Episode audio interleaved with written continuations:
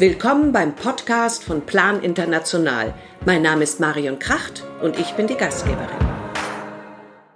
Willkommen zu einer neuen Folge des Podcasts Menschenskinder von Plan International Deutschland. Heute haben wir ein Thema, das wirklich unter die Haut geht. Ich habe zu Gast Edel Otieno Okot. Sie arbeitet seit einiger Zeit bei Plan International Deutschland als Projektreferentin zum Thema weibliche Genitalverstümmelung. Hallo Edel. Hallo Maria. Hallo. Du bist Mutter zweier Kinder, bist in Kenia aufgewachsen und hast in Deutschland Jura studiert und bist zu diesem ganz besonderen Thema heute zu Gast bei mir. Das freut mich sehr. Wir sehen uns leider nur per Bildschirm, weil wir uns in jetzigen Zeiten natürlich nicht treffen dürfen. Edel, ich bin mit diesem Thema Genitalverstümmelung erst Ende der 90er Jahre in Berührung gekommen durch das Buch Wüstenblume von Wallace Deary. Da wurde mir das erstmal ähm, bewusst, dass es das so gibt und so massiv in der Welt gibt. Was ist weibliche Genitalverstümmelung genau? Kannst du das ein bisschen genauer äh, uns erklären? Weibliche Genitalverstümmelung oder wie äh, man auch sagt, die weibliche Beschneidung wurde von der Weltgesundheitsorganisation sehr ausführlich definiert. Aber ich definiere das als alle Angriffe, die aus kulturellen oder religiösen Gründen durchgeführt werden auf die weibliche Genitalien, die aber keine medizinische Zweck erfüllen. Also ich definiere das einfach so knapp. Weibliche Genitalverstümmelung wird auch als FGM bezeichnet oder FGC. Das kommt aus dem Englischen und heißt einfach Female Genital Mutilation or Female Genital Cutting. Ursprünglich, sage ich mal, bis zu den 80er Jahren hat äh, man von der weiblichen Beschneidung gesprochen oder Female Cutting gesprochen. Es wurde aber von afrikanischen Aktivisten, die sehr aktiv gegen diese Praktik gearbeitet haben, entschieden, dass wenn man nur von weiblicher Beschneidung spricht oder Female Genital Cutting spricht, dass das schnell zur Verwechslung kommt oder zum Vergleich kommt mit der männlichen Beschneidung. Ja. Die aber nicht mit der weiblichen Genitalverstümmelung oder zu, zu vergleichen ist. Also man kann die beiden Praktiken einfach nicht miteinander vergleichen. Naja, es gibt ja auch sehr viele verschiedene Arten, da wollen wir gar nicht genauer ins Detail gehen. Die ägyptische etc. etc., die, die, äh, diese Verstümmelung. Und ich finde auch, dass es äh, äh, sehr verharmlosend ist, wenn man sagen würde, Beschneidung, sondern es ist ja wirklich eine eine Verstümmelung. Äh, wie und wo ist das denn überhaupt verbreitet auf der Welt? Die weibliche Genitalverstümmelung ist weltweit verbreitet. Es wird geschätzt auf ca. 200 Millionen Frauen und Mädchen. Ursprünglich wird das praktiziert in viele Länder Afrikas, einige Länder in Asien und einige Länder in den Mittleren Osten. Durch die Migration hat sich auch die weibliche Genitalverstümmelung, also in die äh, sogenannte Migrationsländer, dann auch weiter verbreitet. Das heißt in USA, in Europa und auch in Australien. Das heißt, sie, sie, wird auch praktiziert genau in den Ländern, in die wir in Urlaub fahren und sogar auch hier bei uns. Genau. Also in Europa wird das praktiziert. In Deutschland können wir sagen, dass es, es, es gibt Anekdoten, dass es in Deutschland stattfindet. Es gibt aber keine belastbaren Beweise, dass es in Deutschland stattfindet. Meistens ist das so, dass die Eltern die Kinder mitnehmen ins Ausland, das heißt in die europäische Ausland, wo die ihre Communities noch größer sind, also das heißt, wo die migrantische Communities noch größer sind, in Paris oder in London oder auch zurück in den eigenen Heimatland, wo das dann durchgeführt wird. Was sind denn die Motive, um Mädchen äh, zu beschneiden oder zu verstümmeln, genau gesagt? Kurz und knapp geht es in der weiblichen Genitalverstümmelung darum, die Sexualität der Frauen zu unterdrücken. Und die Frauen sind dann nur da, um den, die Männer sexuell zu befriedigen und Kinder zu gebären. Ja, welche Folgen hat denn diese, diese Verstümmelung bei den Betroffenen und, und wie sprichst du mit ihnen, mit diesen Frauen, denen dieses schreckliche Schicksal äh, zugestoßen ist? Also man kann ja schlecht sagen, du bist verstümmelt oder wie, wie, wie macht man, wie, wie geht man mit den Frauen um? Der Umgang mit den betroffenen Frauen verlangt ein sehr hohes Fingerspitzengefühl und zwar weil es geht ja um ein sehr sensibles Thema. Es geht um auch einen sehr sensiblen äh, Körperbereich. Es geht um ihre Genitalien. Und deshalb ist es sehr wichtig auch äh, zu beachten, wie das angesprochen wird. Ich konnte zum Beispiel äh, bei einer Beratung niemals eine Frau fragen, bist du verstummelt? Oder ich konnte auch zum Beispiel bei einer Präventionsarbeit in einer Community, wenn ich mich in einer Community herantaste und das erste Mal dort auftauche und fange an, äh, ja, also mit über Verstümmelung zu sprechen, dann würde ich da auf die Nase fallen. Ja. Einfach weil das würde das Gefühl hervorbringen und ähm, dass ich die schon verurteilt habe, dass ich die, äh, das ist wie eine Abwertung. Es geht einfach darum, je nachdem, je nach Situation, da muss man einfach viel mit, mit, äh, mit Herz arbeiten, mit Verstand. Äh, und grundsätzlich geht es darum, wenn es um die Praxis selbst geht, dann sagen wir die weibliche Genitalverstümmelung. Wenn aber es um die Person geht und zum Beispiel, wenn ich mit einer Betroffenen spreche oder wenn ich in der Gegenwart von einer Betroffenen spreche, dann würde ich erstmal mit der Bezeichnung weibliche Genitalbeschneidung äh, sprechen. Und am sichersten ist es auch, einfach die Frau zu fragen, wie möchtest du, dass wir das sagen? Also als ich mit diesem Thema konfrontiert wurde, habe ich mich immer gefragt, wenn einem so etwas Schreckliches zugestoßen ist, warum ist man dann als Mutter bereit, das mit seinen Töchtern auch machen zu lassen, diese schreckliche Prozedur? Kannst du mir da, kannst du mir das erklären?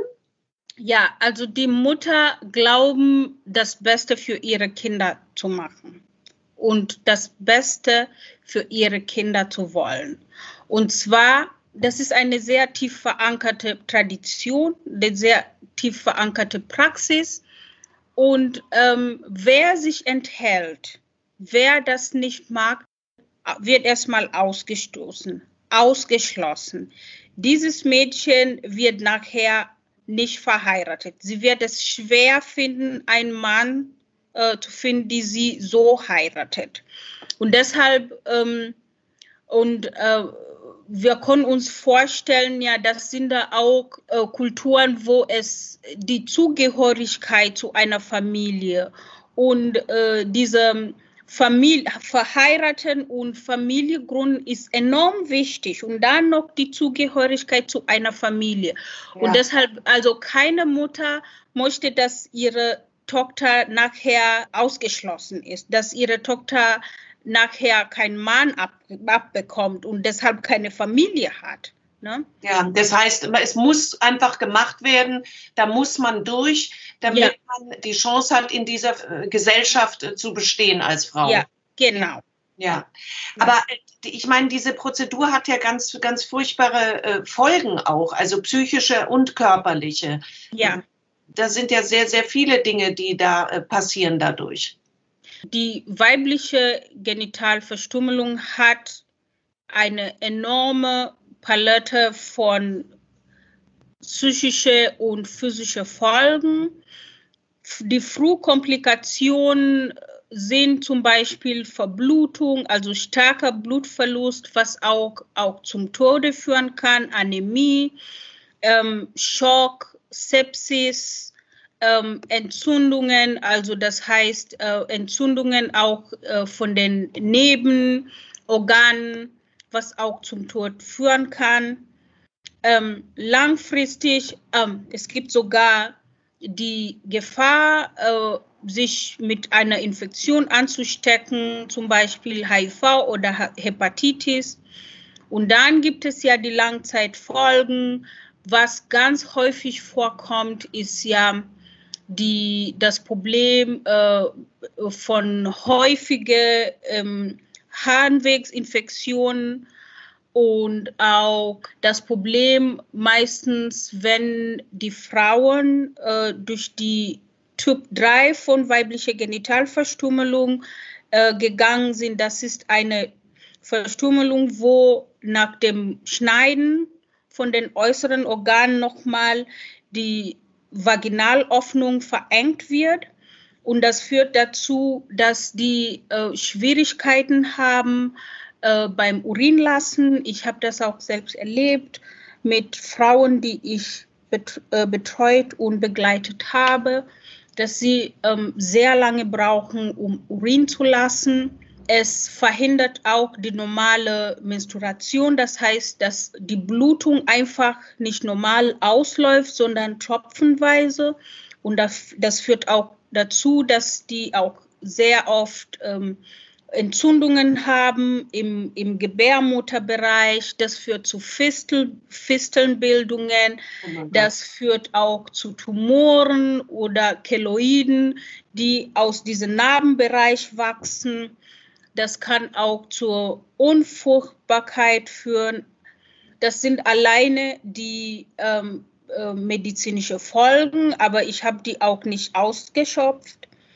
Was noch eine ganz schlimme ähm, Folge ist, dass die für viele Betroffenen von äh, FGM ist, dass die ähm, Geschlechtsverkehr sehr schmerzhaft wird. Das heißt, dass die für sie ist jedes Mal äh, Geschlechtsverkehr verbunden mit Schmerzen. Und das, das führt auch zu Angst. Das ist natürlich furchtbar und auch der, der, Vertrauensverlust, weil wie du geschildert hast, die Mädchen, die du kanntest, die haben sich auf ein tolles Fest gefreut, wo sie dachten, oh, jetzt werden sie zur erwachsenen Frau und haben dann so etwas Schreckliches über sich ergehen lassen müssen. Genau. Ähm, was äh, also das heißt, die psychischen Folgen sind enorm und äh, körperlich hast du uns ja jetzt einige geschildert, wo einem wirklich schlecht werden kann. Was äh, unternimmt Plan denn äh, gegen diese äh, Genitalverstümmelung vor Ort, also in den jeweiligen Projektgebieten? Plan ist seit vielen Jahren aktiv in vielen Gebieten in Afrika besonders, und zwar ähm, in Ägypten, Äthiopien, Burkina Faso, Guinea, äh, Guinea-Bissau, Mali und Sierra Leone. In den Ländern arbeitet Plan zusammen mit den lokalen Organisationen. Und es geht einfach darum, dass diese äh, Arbeit mit den Communities zu den Bedürfnissen der Communities zugeschnitten wird. Also äh, FGM ist unterschiedlich in den unterschiedlichen Ländern. Zum Beispiel ähm, in Ägypten wird FGM meistens von den medizinischen Personal durchgeführt. In Burkina Faso wird das meistens von traditionellen Beschneiderinnen durchgeführt. Und wir müssen ja ähm, vor Augen haben, dass äh, zum Beispiel in Burkina Faso, wo das von traditionelle Beschneiderinnen durchgeführt wird, das ist für, für sie eine Form und meistens der einzige äh, Weg, Geld zu verdienen. Und das heißt, da muss dann mit denen zusammen überlegt werden, also wie es, wie sie alternative Verdienstmöglichkeiten haben können. Ähm, es geht auch zum Beispiel in andere Länder zu schauen, besonders in den Ländern, wo ähm, FGM als Initiationsrite durchgeführt wird, zu schauen, ob äh, da äh, Alternativriten stattfinden können, die aber nicht die weibliche Genitalverstümmelung ähm, ja, ohne die weibliche Genitalverstümmelung ähm, weiterzuführen. Ja. Dass die also das heißt, man muss es einfach, die Arbeit muss plangenau darauf zuschneiden, was in dem jeweiligen Gebiet die wirkliche Ursache oder der Hintergrund ist äh, für diese, äh, diese Praxis. Ähm, genau. du, du, hast jetzt gerade gesagt, in Ägypten wird es von medizinischem Personal gemacht. Wird das denn von der Regierung nicht, äh, also wird das akzeptiert von der Regierung? Ist das nicht verboten in dem Land? Weißt du das? Es ist natürlich, äh, die FGM ist natürlich verboten in Ägypten und auch in sehr viele Länder. Aber ich gehe immer noch zurück es ist eine sehr tief verankerte Tradition oder Kultur. Und deshalb, das, das Verbot alleine hindert die Menschen nicht daran, das weiterzumachen. Ja. Das heißt, ähm, es ist ja auch klar, also es ist seit vielen Jahren in ganz viele Länder verboten, wird aber trotzdem weiterhin praktiziert. Das heißt, das Verbot alleine reicht nicht, sondern es geht darum, den Menschen zu überzeugen. Also das bedeutet, dass es in den Ländern eigentlich verboten ist, mhm. aber ähm, sie machen es dann trotzdem illegalerweise, um die Frauen quasi davor zu schützen, mit äh, ähm, Glasscherben oder Rasierklingen oder sonstigen äh, verstümmelt zu werden. Genau. Und in viele Länder wird das dann äh, auch sogar unter Narkose gemacht. Ja, unter der Vorwand, es tut doch das Mädchen jetzt nicht weh. Also sie, ähm, sie hat das alles, das wurde alles unter Narkose gemacht. Es hat ja gar nicht weh getan. Aber das Problem ist, das Organ ist weg und also sie wird ja ihr ganzes Leben nicht unter Narkose leben, sondern irgendwann ist die Narkose weg und dann spürt sie die Schmerzen. Natürlich. Ja. Und ähm, in den Ländern, wo es verboten ist, wird das trotzdem von dem medizinischen Personal durchgeführt, weil eins, die selber glauben an dieser Praxis. Die Tatsache, dass die Person eine Ärztin oder ein Arzt ist oder eine Hebamme ist, hindert die Person nicht daran zu glauben, dass, ähm, dass äh, die Praxis eine Pflicht ist. Also ich glaube, es ist ja auch ähm, sehr, sehr schwer, wenn dir selber so etwas zugestoßen ist, dich damit zu konfrontieren, dass das, was du erlebt hast, einfach etwas Schreckliches ist und nicht Nötiges ist, sozusagen. Ja. Ähm, und man muss sicherlich auch alle mit ins Boot holen. Also ich weiß von einem Planprojekt in, in Mali war das, glaube ich, wo sie einfach die Väter mit äh, herangezogen haben und gesagt haben, sorgt dafür, dass euren Töchtern das nicht passiert, ähm, sondern dass sie stolz sind, ähm, dass sie sozusagen in natürlich so bleiben, wie, wie Gott oder Allah oder wie immer man den nennt, äh, sie gemacht hat. Also da muss man sicherlich alle aus der Gesellschaft mit ranziehen.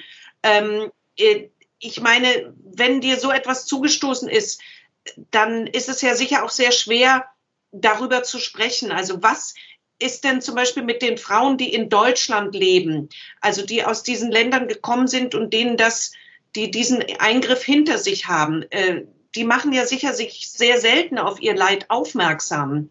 Wie kann man denn mit diesen Frauen umgehen? Das tust du ja sicher. Ja, erstmal, äh, also erstmal muss man sehr sensibel mit diesen Frauen umgehen das Leiden, was sie aus dieser Beschneidung haben, gehört für sie einfach dazu.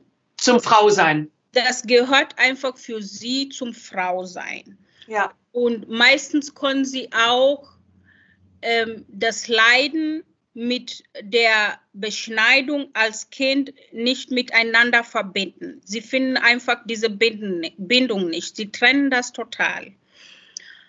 Ähm, also wenn ich so eine Frau begegne, dann weiß ich, dass sie erstmal, dass ihr ganze ähm, Dasein ist erstmal erschüttert, weil sie kommt ja hierher und merkt, oh, ich bin anders. Und dann äh, merkt sie ja auch, dass sie, äh, das ist ja nicht positiv, was mit ihr passiert ist. Ja. Und dann merkt sie ja auch, das ist ja eigentlich ihr, ähm, das, wo, ihr wurde ein Unrecht getan. Und dann äh, merkt sie auch, wie schockiert andere Menschen sind, äh, was ihr angetan wurde. Und dann geht es ja auch nicht um irgendein Körperteil, sondern es geht um die Genitalien. Ja. Das ist ja eine ganz intime, eine sehr intime Sache. Deshalb ist es auch äh, sehr selten, dass auch Frauen, die hier in Deutschland leben, darüber sprechen wollen.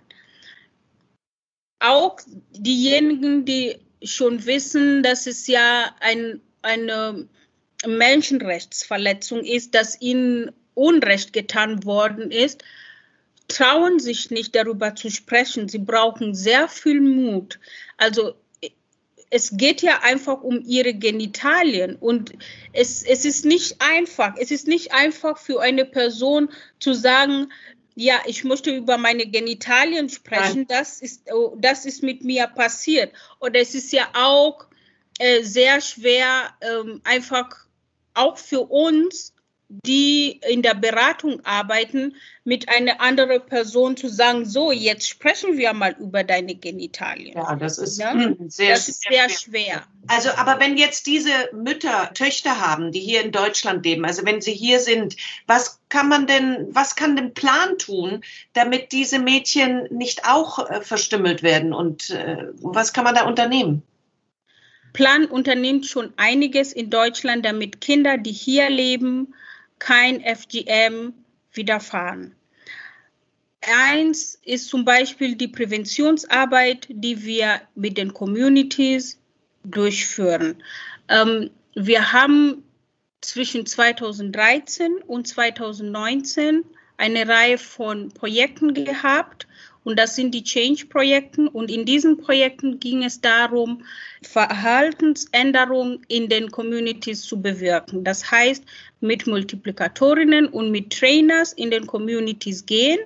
Also die Multiplikatorinnen kommen ja selber aus diesen Communities und die werden ausgebildet, damit sie in den Communities gehen und mit den Menschen sprechen, ja. mit den Menschen, äh, die Menschen überzeugen, diese Praxis nicht mehr ähm, durchzuführen. Ähm, wir bieten auch Schulungen an. In diesen Schulungen geht es um die Sensibilisierung der Bevölkerung über äh, diese Praxis. Das heißt, besonders unsere Zielgruppe sind Menschen, die mit Kindern arbeiten. Das heißt, die Kitas, die Schulen, die medizinische Fachpersonal und ähm, einfach alle Menschen, die interessiert sind. Wir bieten auch Einzelfallberatungen an, das heißt also alle Menschen, die ähm, mit einem Fall konfrontiert sind und nicht wissen, wo sie weitere Informationen bekommen können oder besonders Menschen, die äh, mit einem Kind zu tun haben und einfach dieses Kind für gefährdet äh, schätzen Sie können sich bei uns melden und wir würden dann an die richtige Stelle verweisen. Ich habe mal gehört von so einem Löffeltrick. Das heißt, dass man sich einen Löffel in die Unterhose legt und wenn man dann außer Landes gebracht werden soll als, als Mädchen, um dort äh, diese Verstümmelung vorzunehmen, dass dann das eben piept, wenn man äh, im Flughafen ist und die, die Kontrollen vor Ort wissen Bescheid und ziehen dieses Mädchen dann aus der Familie heraus, weil ihr das droht. Sicher weißt du davon, was hältst du davon? Funktioniert das? Ja, ich finde diese Idee mit dem Löffeltrick total genial. Also ich bin von dieser Idee begeistert und ich bin der Meinung, dass mit der richtigen Umsetzung kann diese Idee auch in Deutschland eingesetzt werden. Diese Idee stammt ja aus England. Ähm, da wurde damit ein Mädchen gerettet, die kurz davor war, im Ausland zwangsverheiratet zu werden. Und sie hat dann in der letzten Minute oder in der letzten Stunde äh, bei einer ähm, Organisation angerufen, die heißt Kamanivana. Und die Mitarbeiterin musste da ganz schnell denken und dann hat sie das Mädchen geraten, einen Löffel in der Unterhose zu verstecken. Und die, ich glaube, dass die ja auch schon wussten, aus welchem Flughafen dieses Mädchen ausreisen würde. Und die Mitarbeiter bei der Kontrolle wurden eingeweiht, dass sie dann, ähm, wenn es piepsen wurde und äh, dieses Mädchen wurde dann dadurch von der Ausreise sozusagen gerettet. Ich finde die Idee genial, weil mit diesem Trick, wenn äh, die richtige Vorarbeit gemacht wird, das heißt, dass die Kinder ja auch dementsprechend informiert sind und dass die Flughäfen auch dementsprechend die Mitarbeiter geschult sind, dass diese Idee ähm, nicht nur der letzte Ausweg sein kann für Kinder, die gefährdet sind, äh, genital im Ausland genital verstümmelt zu werden oder zwangsverheiratet zu werden, sondern generell wurde diese mit dieser Idee konnten Kinder vor gefährliche Situationen im Ausland geschützt werden. Natürlich arbeiten wir auch mit der Jugendamt. Das heißt also, die Jugendämter können auch zu uns kommen, um einfach Informationen über die äh, weibliche Genitalverstümmelung zu bekommen. Ah ja, also das heißt, wenn jetzt uns jemand zuhört, die damit ein Problem hat, dann könnte sie sich an Plan an dich wenden. Ja, mit Einzelfallberatungen habe ich auch zu tun. Das heißt, ich bekomme Anfragen von überall aus Deutschland über Einzelfälle. Ich bekomme sehr oft Anfragen von Menschen, die einfach in einer Situation sind, wo sie äh, ein Kind für gefährdet halten und nicht wissen, wie sie, äh, wie sie vorgehen können. Und da kann ich beraten, da kann ich auch verweisen, dass damit, äh, wenn ein Kind in Gefahr ist, dass das Kind ja auch rechtzeitig gerettet wird. Ja, ich denke auch, ihr arbeitet ja sicherlich auch mit den Männern dann zusammen, denn für einen Ehemann ist es ja sicherlich auch schöner, wenn die Frau äh, Spaß beim Sex hat, Entschuldigung, wenn ich das so sage, als wenn sie nur leidet und äh, Schmerzen hat. Also das war eben auch die Arbeit da in Mali, dass die Väter dann darauf hingewirkt haben, dass ihre Töchter nicht verstümmelt werden. Das ist ja auch ein ganz wichtiger Ansatz in der Arbeit, die Planmarkt hier in Deutschland und auch im Ausland, die Männer in der Präventionsarbeit einzubinden.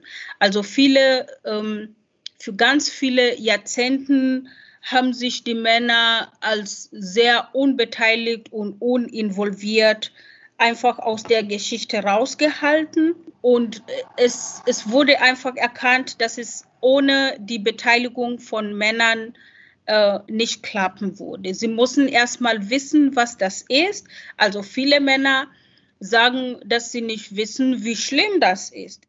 Ja, Edel, ich denke, ich spreche sowohl in deinem Namen als auch in meinem und in dem von äh, vielen, vielen Frauen zumindest auf der Welt, dass diese Praxis hoffentlich endlich, endlich beendet wird und man einfach die Menschen so nimmt, wie sie sind, auch die Frauen so, wie sie geboren wurden und äh, in ihrer Vollständigkeit. Genau. Ich danke dir ganz, ganz herzlich für deine Arbeit, deine tolle Arbeit, diese wichtige Arbeit. Und ich danke dir für dieses intensive Gespräch. Danke, Edel. Dankeschön, sehr gerne. Vielen Dank fürs Zuhören. Falls ihr Fragen oder Anregungen habt, dann schickt uns eine Nachricht an podcast.plan.de. Gerne auch als Sprachnachricht, dann kommt ihr vielleicht in einer unserer nächsten Sendungen vor. Tschüss.